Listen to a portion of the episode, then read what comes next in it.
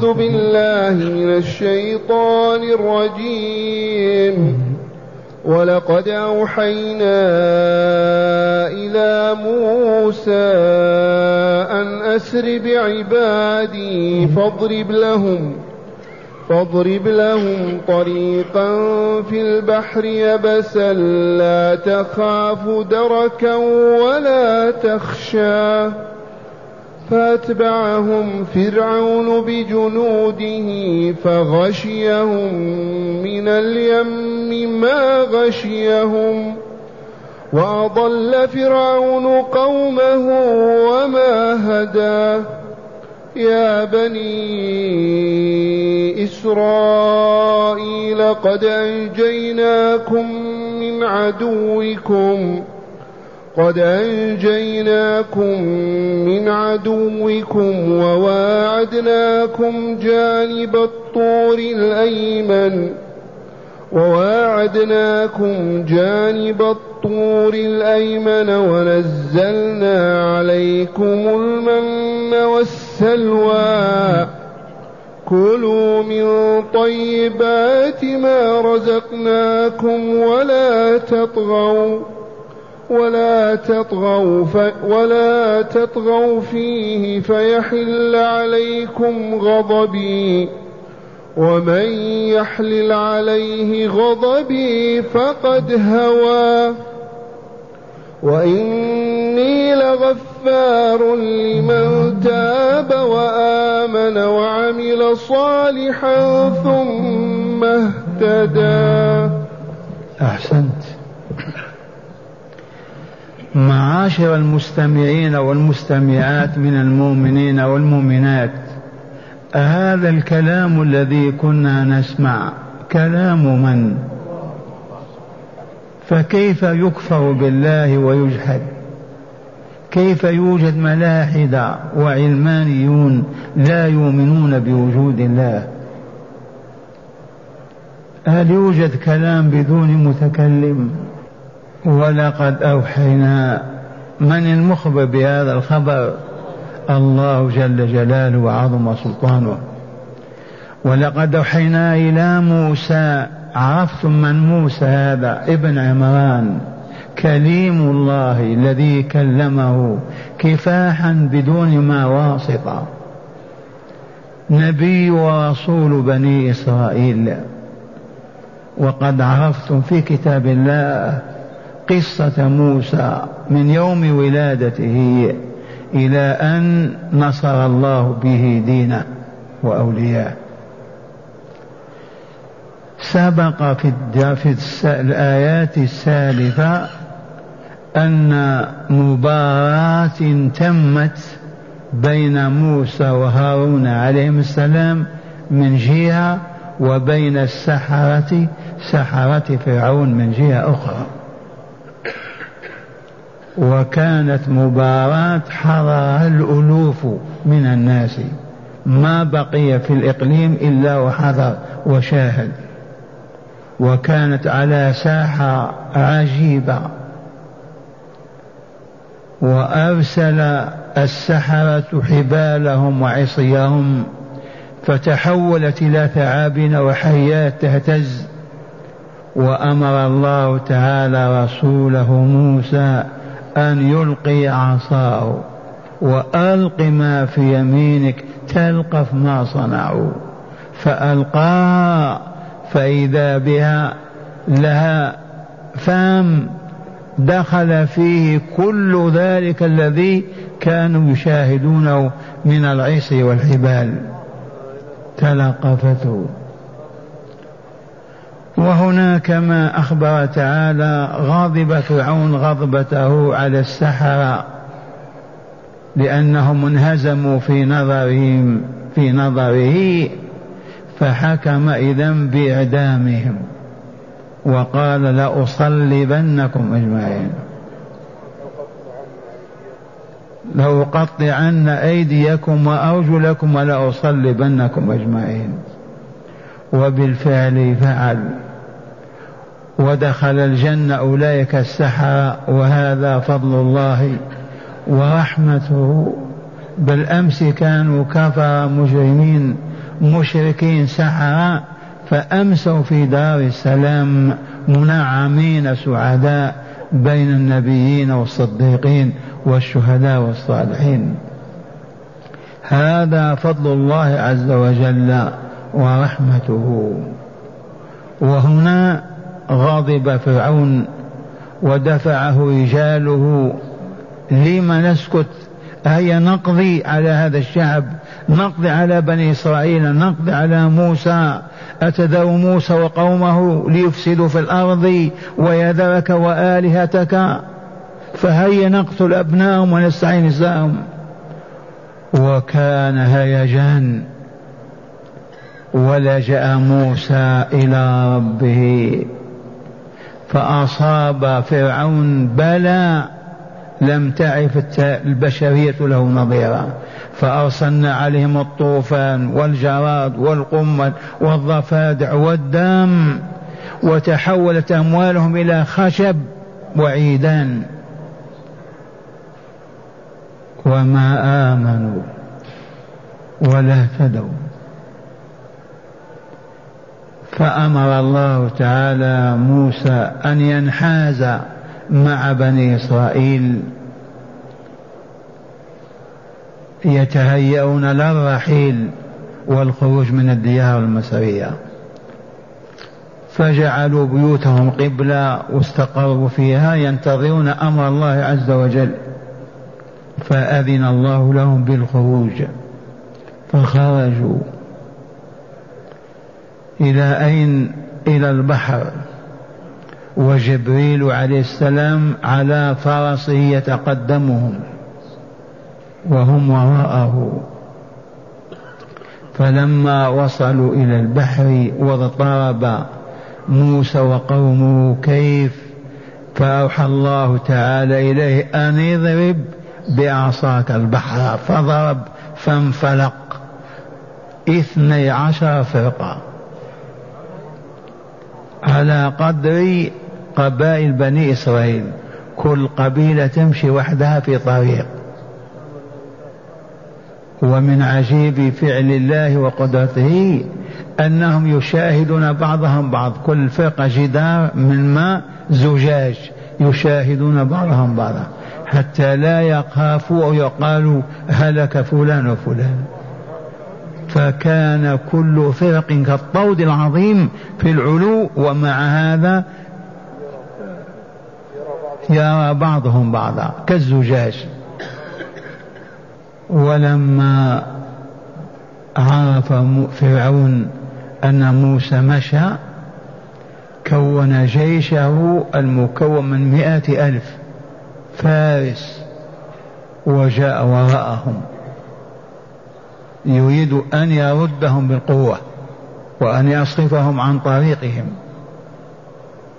فلما انفلق البحر ذلك الانفلاق العظيم ونجا بنو إسرائيل جاء فرعون ورجاله فدخلوا البحر. والبحر أرض يابسة جافة والماء من هنا وهنا كالبنيان. فلما توغلوا في البحر عن آخرهم أطبق الله عليهم البحر فأغرقهم أجمعين. اللهم إلا ما كان من فرعون ما هلك بقي يطفو على سطح الماء حتى جاء إلى طرف الشاطئ ليكون آية من آيات الله. وهنا عرض عليه الإسلام ما عرض لكن أسلم لما شاهد آثار قدرة الله فقال حتى إذا أدركه الغرق قال آمنت أنه لا إله إلا الذي آمنت به بنو إسرائيل وأنا من المسلمين. قال تعالى الآن وقد عصيت قبل وكنت من المفسدين. فاليوم ننجيك ببدنك فقط لتكون آية لمن خلفك. لتكون لمن خلفك آية إذا وهنا قال تعالى ولقد أوحينا إلى موسى أن يسري أن أسري والسري والسريان المشي بالليل. أوحى الله تعالى إلى موسى أن يسر ببني إسرائيل ليلا. حتى لا يتفطن لهم الفراعنة ورجالهم. فاضرب لهم طريقا في البحر. اضرب لهم لبني إسرائيل طريقا في البحر. يبسا جافا تراب. سبحان الله. البحر يصبح شارعا تراب رمل في الأرض. اي نعم. يبسا لا تخاف دركا من وراك يدركونك من رجال الجيش الفرعوني ولا تخشى غرقا أمامك.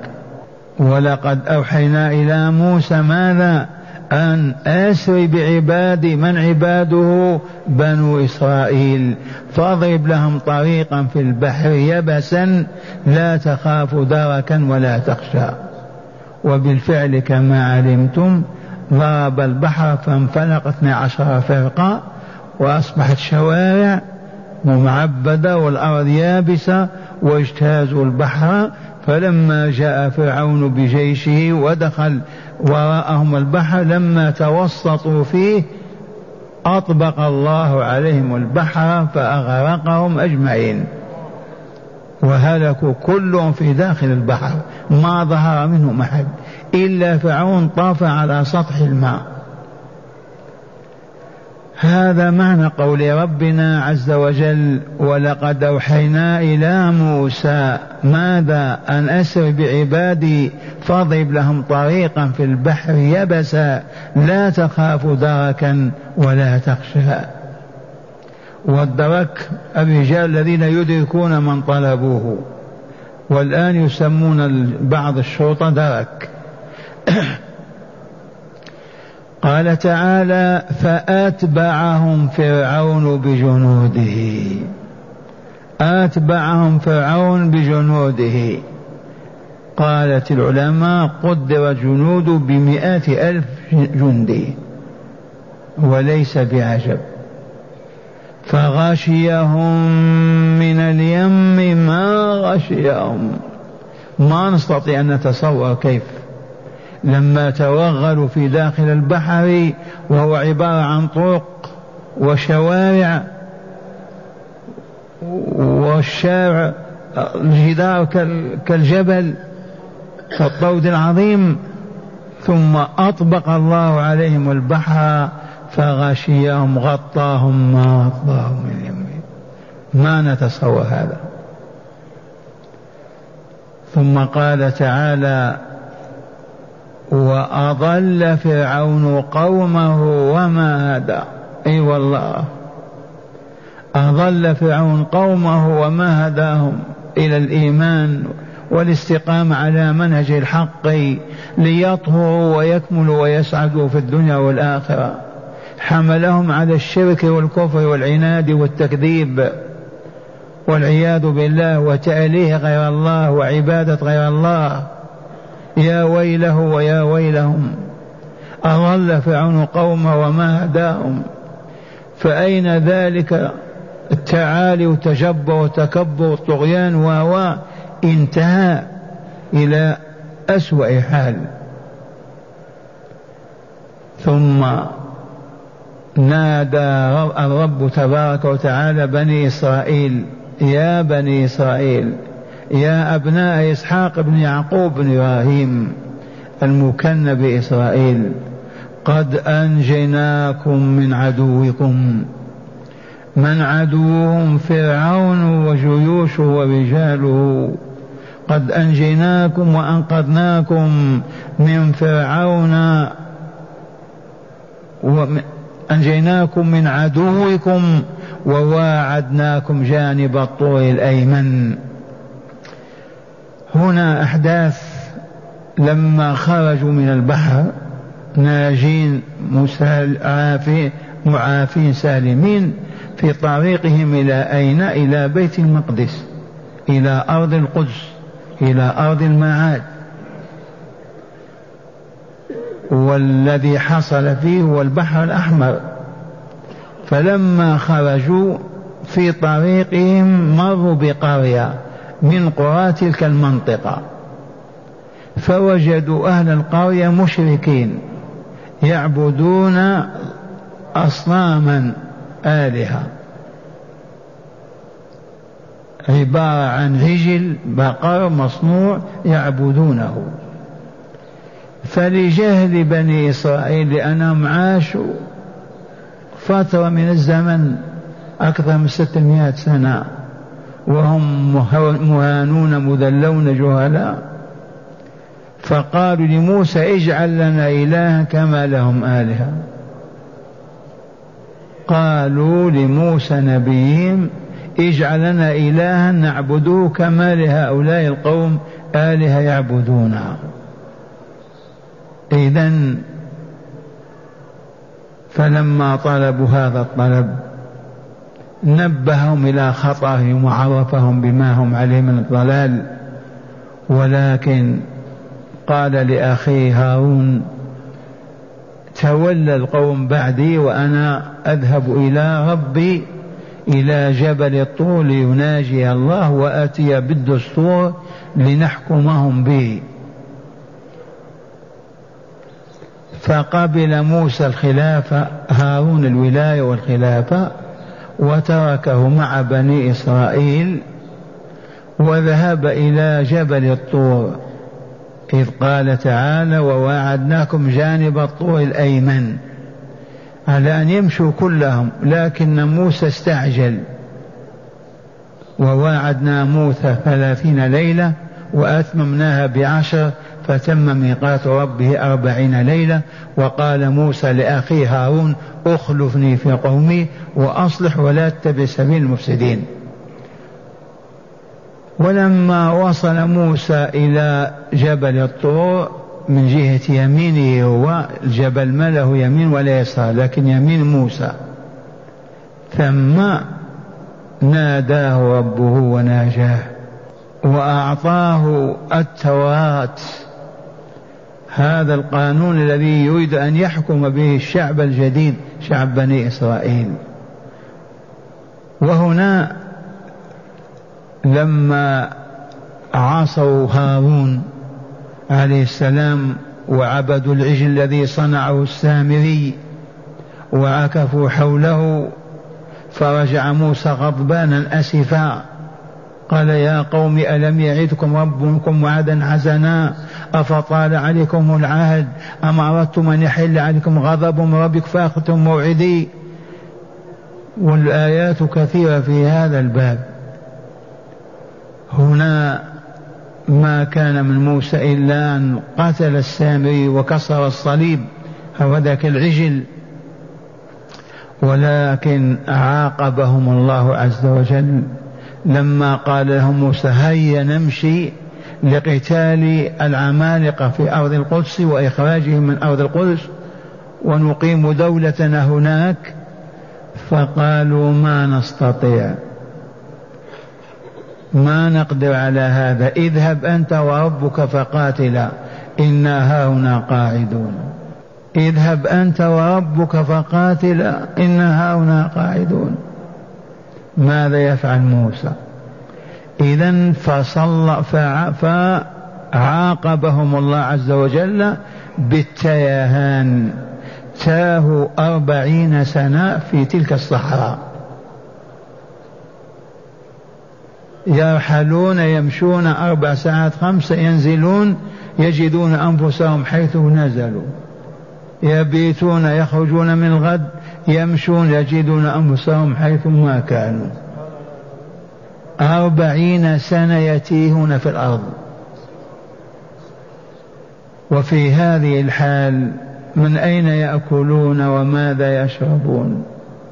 فمن الله تعالى عليهم بمنته العظيمة بمن السلوى المن والسلوى طير من أجمل الطور يأتي بين أيديهم يذبحون ويأكلون.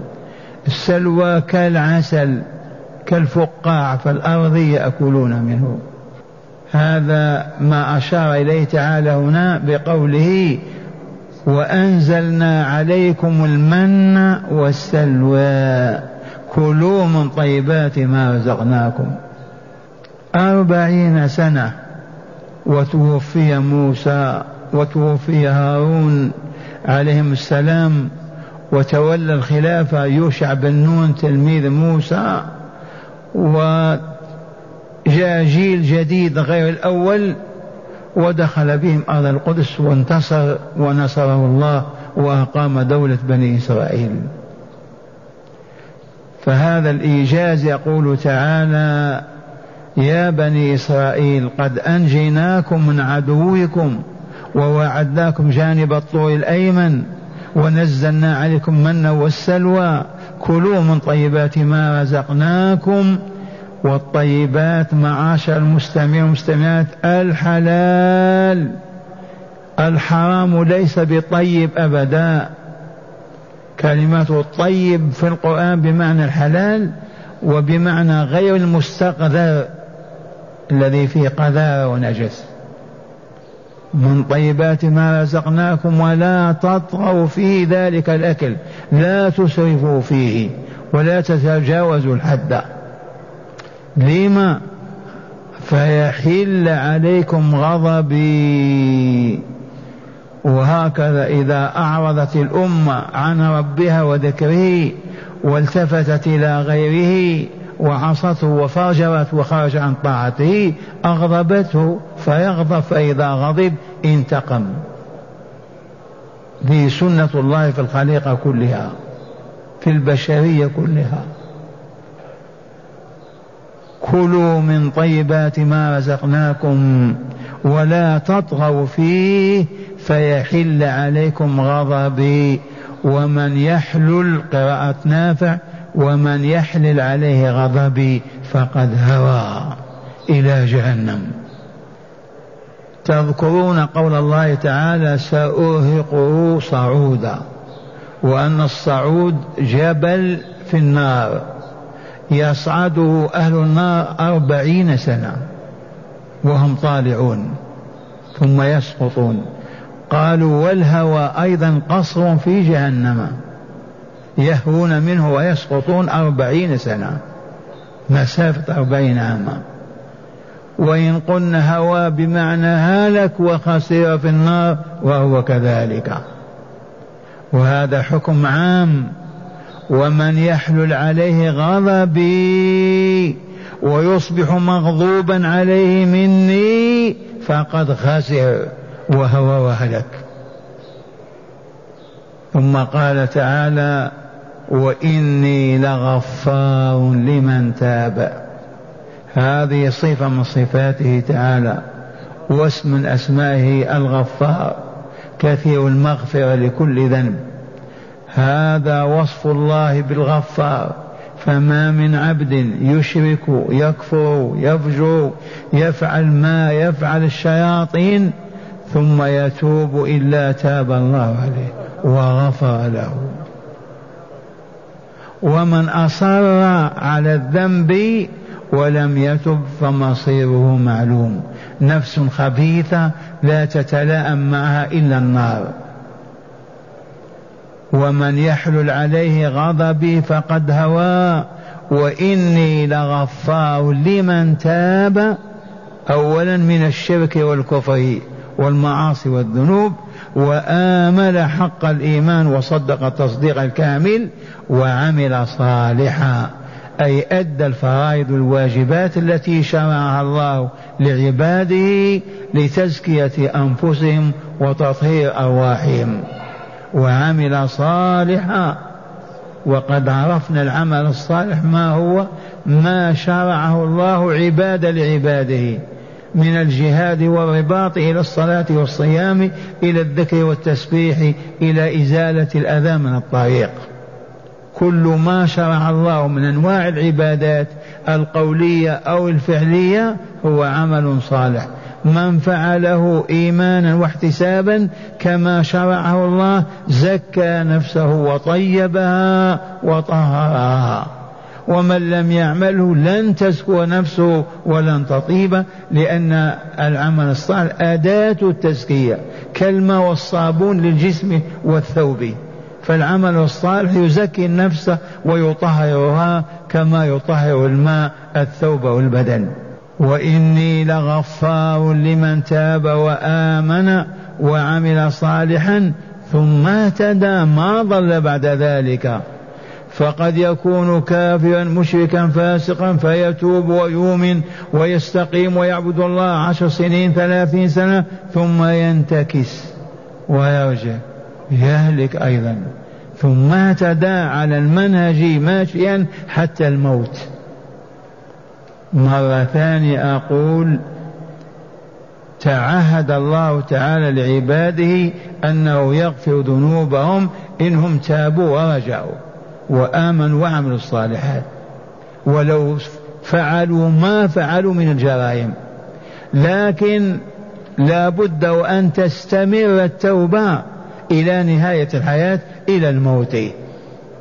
وتلك هي الهداية. ثم اهتدى. ما خرج أبدا عن طريق الله. ما عاد إلى الشرك والذنوب والمعاصي. هذا معنى قوله تعالى وإني لغفار لمن تاب وآمن وعمل صالحا ثم اهتدى. تاب من الشرك والكفر وآمن حق الإيمان وعمل الصالحات ثم ما تركها ولا تخلى عنها حتى توفاه الله عز وجل. إليكم شرح الآيات بعد هذا. قال معنى الآيات إنه بعد الجدال الطويل والخصوم الشديدة التي دامت زمنا غير قصير وأبى فيها فرعون وقومه قبول الحق والإذعان له أوحى تعالى إلى موسى عليه السلام بما أخبر به في قوله عز وجل ولقد أوحينا إلى موسى وبأي شيء أوحى إليه؟ بالسر ببني إسرائيل. وهو قوله تعالى ولقد أوحينا إلى موسى أن أسر بعبادي. وقوله فاضرب لهم طريقا في البحر يبسا أي اجعل لهم طريقا في وسط البحر وذلك حاصل بعد ضربه البحر بالعصا فانفلق البحر فرقتين والطريق وسطه يبسا لا ماء فيه حتى اجتاز بنو إسرائيل البحر. ولما تابعهم فرعون ودخل البحر بجنوده أطبق الله تعالى عليهم البحر فأغرقهم أجمعين. بعد أن نجى موسى وبني إسرائيل وهو معنى قوله تعالى فأتبعهم فرعون بجنوده فغشيهم من اليم أي من ماء البحر ما غشيهم أي الشيء العظيم من مياه البحر. وقوله تعالى لموسى لا تخف لا تخاف دركا ولا تخشى أي لا تخاف أن يدركك فرعون من ورائك ولا تخشى غرقا في البحر. وقوله تعالى وأضل فرعون قومه وما هدى. إخبار منه تعالى أن فرعون أضل أتباعه حيث حرمهم من الإيمان بالحق واتباع طريقه ودعاهم إلى الكفر بالحق وتجنب طريقه فاتبعوه على ذلك فضلوا وما اهتدوا وكان يزعم أنه ما أنه ما يهديهم إلا سبيل الرشاد وكذب وقوله تعالى يا بني إسرائيل قد أنجيناكم من عدوكم أي فرعون ووعدناكم جانب الطور الأيمن أي مع نبينا موسى لإنزال التوراة لهدايتكم وحكمكم لإنزال وحكمكم بشرائعها وأنزلنا عليكم المن والسلوى غذاء لكم في التيه. كلوا من طيبات ما رزقناكم أي قلنا لكم كلوا من طيبات ما رزقناكم من حلال الطعام والشراب ولا تطغوا فيه بترك الحلال إلى الحرام وبالإسراف في تناوله وعدم شكر الله تعالى عليه. وقوله تعالى فيحل عليكم فيحل عليكم غضبي أي إن أنتم طغيتم فيه ومن يحلل عليه غضبي. أي ومن يجب عليه غضبي فقد هوى أي في قعر جهنم وهلك. وقوله تعالى وإني لغفار لمن تاب وآمن وعمل صالحا ثم اهتدى يعيدهم تعالى بأن بأن يغفر لمن تاب منهم ومن غيرهم فآمن وعمل صالحا في أداء الفرائض. أي أداء الفرائض واجتناب المناهي ثم استمر على ذلك ملازما له حتى مات. اللهم توفنا مسلمين وألحقنا بالصالحين. إليكم هداية الآيات. بسم الله والحمد لله. من هداية الآيات اولا تقرير النبوة المحمدية.